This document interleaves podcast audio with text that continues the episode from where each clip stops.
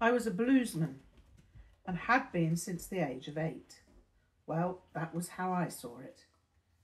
I could still sing those songs I'd learned from Mr. Love at that age. I was, moreover, in line for a Gibson EBO bass and Vox amplifier on my 18th birthday, a mere six years. I was 12 and champing at the bit to be on stage with Steve Bruce and whomsoever the other members of our blues band would be. A blues band. Just to run those words through my mind was magical. then, after Papa Legba had set me up, I'd get a blues name. I'd be rid of Victor Howard Simerson forever.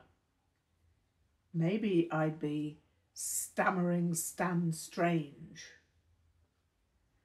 Stammering because a fair few of the best old bluesmen were blind or crippled or something, and there was a pride in that.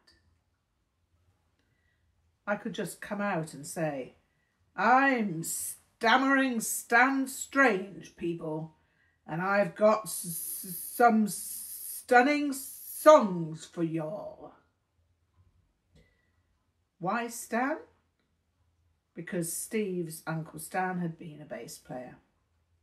Eventually, I'd inherit his Gibson EBO, and it seemed right that I should honour his name. Why Strange?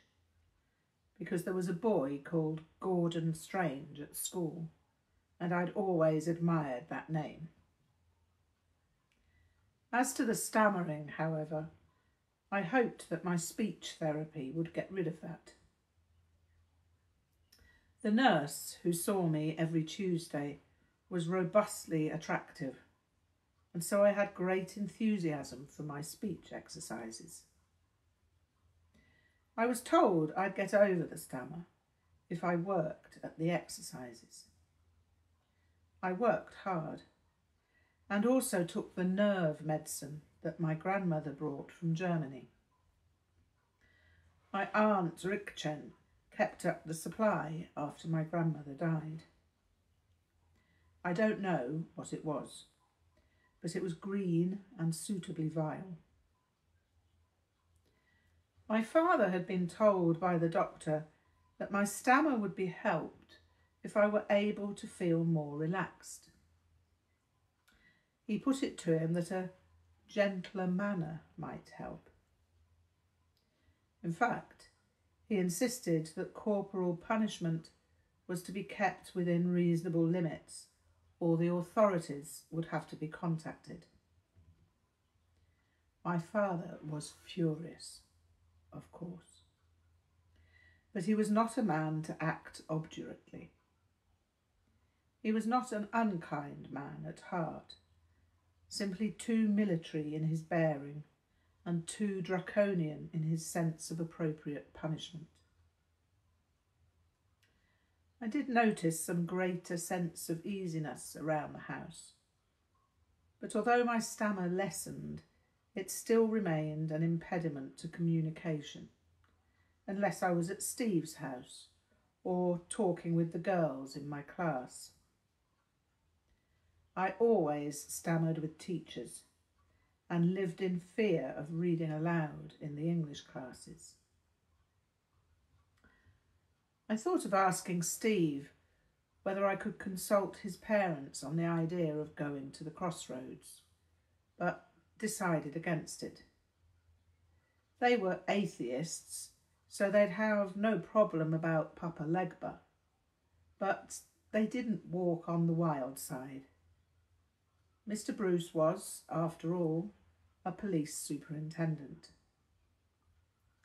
The Bruces wouldn't give me that Gibson EBO bass guitar against my father's wishes, so they'd certainly not approve of my cycling out to the Runfold crossroads at midnight. I thought about it most of the summer. I'd turned twelve and it seemed as if the midnight journey to the crossroads was something I needed to do before I turned 13. That was the magical year at which a person could officially be known as a teenager. As far as I was concerned, I'd been a teenager since the age of 10. After all, 10 was comprised of two digits, and teen mean, meant 10. But not everyone went along with that idea. For me, that seemed to mean that 10 to 13 were the twilight years. Mr. Love had told me that the crossroads were a twilight setting, like the eaves of a wood or intertidal zones, the areas of seashore that are alternately seabed and land. So, the crossroads at Runfold. I'd have to sneak out of the house at a quarter of an hour before midnight, when I could be sure my parents would be asleep. I'd have to brave the squeaking stairs. I knew exactly which ones they were, and leave by the back door so they wouldn't hear anything. The back door had a key, and so I could lock it behind me. I didn't want anyone to burgle the house whilst I was away, and I wanted to leave the house looking normal. I'd put a coat in my bed to look as if someone was in it, and then I'd cycle to Runfold. So far, so good with the plan. But as I pondered the fact that it still wasn't Mississippi, I started to feel as if I needed to do something more, more dangerous. What could I do to make the situation more dangerous? I could take the air rifle, but no, that was locked away in my father's workshop and I had no idea where he kept the key. Then suddenly a ghastly idea arose and I regretted its appearance as soon as it appeared. Of course, once the idea was there, there was nothing I could do about it. I was stuck with it. I'd have to cycle there naked. The whole idea was deranged enough as it was, so why had I decided to make it all worse? Well, of course, I knew why. I had to do everything I could to make sure that Papa Legba showed up. I wasn't going to get my guitar lessons, and I'd never get a real guitar anyway. So other than the occult intervention of Papa Legba, I'd have to await my 18th birthday when the Gibson EBO bass and Vox amplifier would be mine. The next step was to name the day. If I named the day, I would have to go through with the plan. So I spoke out the days. Wednesday or Thursday? Odin's Day or Thor's Day? They both seemed right for the adventure. I tossed a coin and got Thor's Day. It was fixed. When the day came, I felt a great wave of anxiety hit. I had to live with that all day, and as the evening approached, I got decidedly edgy. I decided to go to bed early in order that it might hurry my parents to bed. The ploy failed, and I lay in bed listening to them talking. I was glad that this was not one of those nights on which my father launched a row about something. Finally, they went to bed. Finally, their lights went out. And finally, my father commenced to snore. I had about half an hour to wait before I set out, so I crept downstairs and sat in the living room. I'd leave my pyjamas and slippers under the glass veranda where there was a small cupboard that housed gardening implements. They'd not be seen there. I got my bicycle out of the bicycle shed and took it to the front of the house. I opened the gate slowly and left my conveyance propped against the outside wall with my guitar. I then hurried back to the glass veranda and hid my pyjamas and slippers.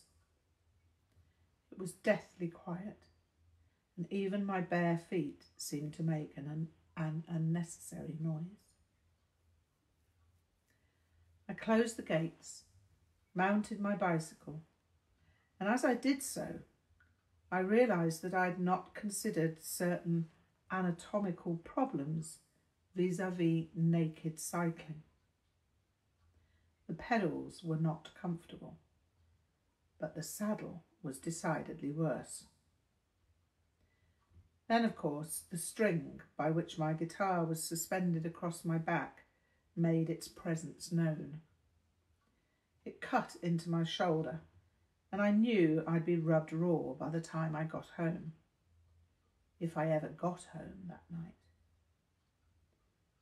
What if a police car sailed by and I was arrested for indecent exposure? How would I explain that? Well, officer, I was going to meet Papa Legba at Runfold Crossroads so that I'd be able to play guitar like Robert Johnson. They'd probably send me to Brook- Brookwood. As I turned into the main road, I was struck by another horror. What if any kind of car appeared?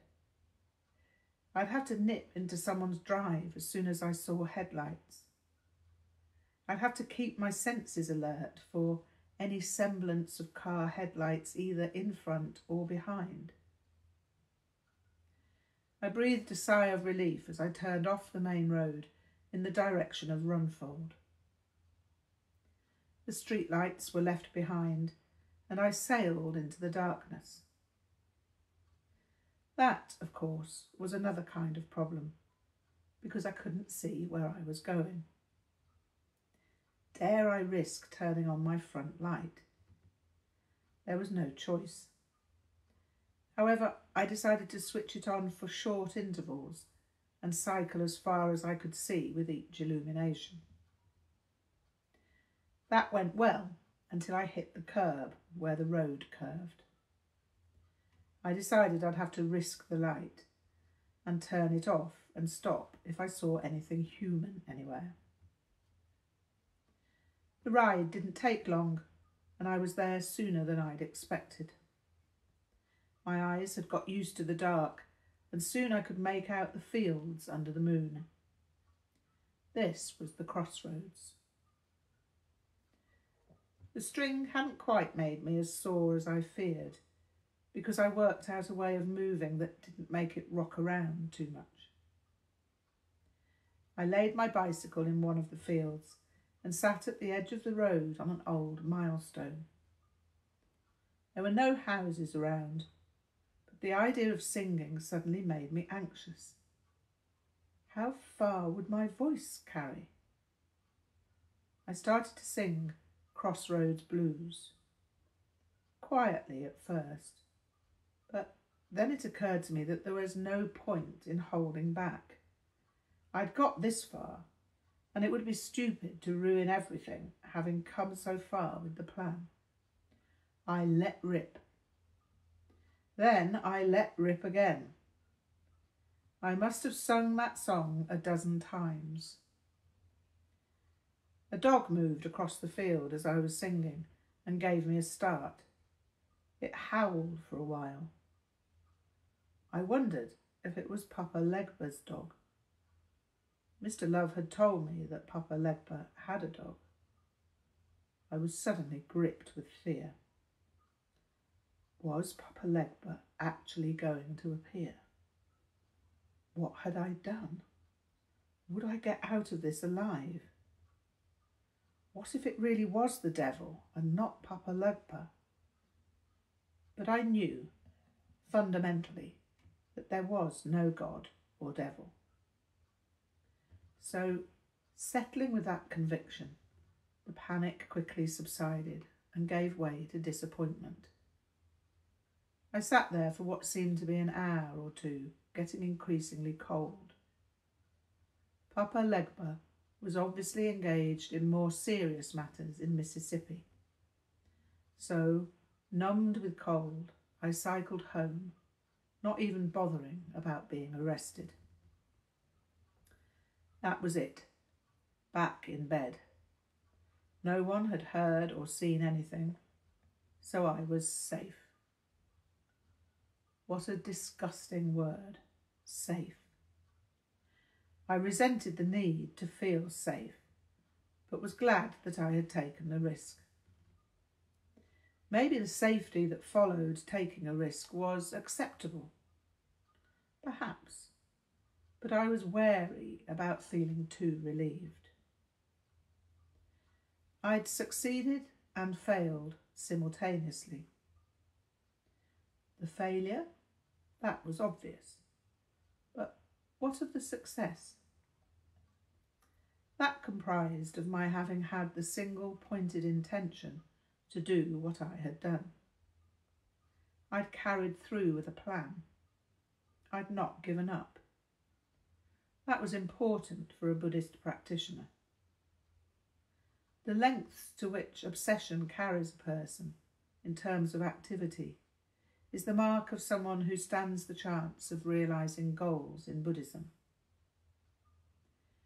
It would probably not be enlightenment. I could not set my sight that far, but it might be something worthwhile. It had to be something more than living an average life with average expectations in the average suburban acreage of apathy. I was determined not to fall prey to the inevitability of mediocrity. It did not have to be the inevitable fate of everyone raised in the home counties. I had observed the way in which everyone grew up like allotment vegetables, all in tidy rows. I did not wish to work in some dreary executive version of a factory merely to get a mortgage on a cloche. It was an odd feeling, ruminant with ruminations. In terms of how chilled I'd become, I was monstrously glad to be back in bed. The full moon was gawping through the window. At first, I didn't really notice how bright it was, but when I noticed it, the moonlight seemed to illuminate the room. I wondered at first whether it was actually daylight, but the clock on the wall told me otherwise. It was just gone two o'clock in the morning. I was still shivering, but not actually cold. That the White Lady was there. She had evidently been there for some time, but I had not seen her as soon as she appeared. I lay there, staring at her. Then gradually, I stopped shivering and fell asleep. And tomorrow we'll start chapter six, The Mother of Invention.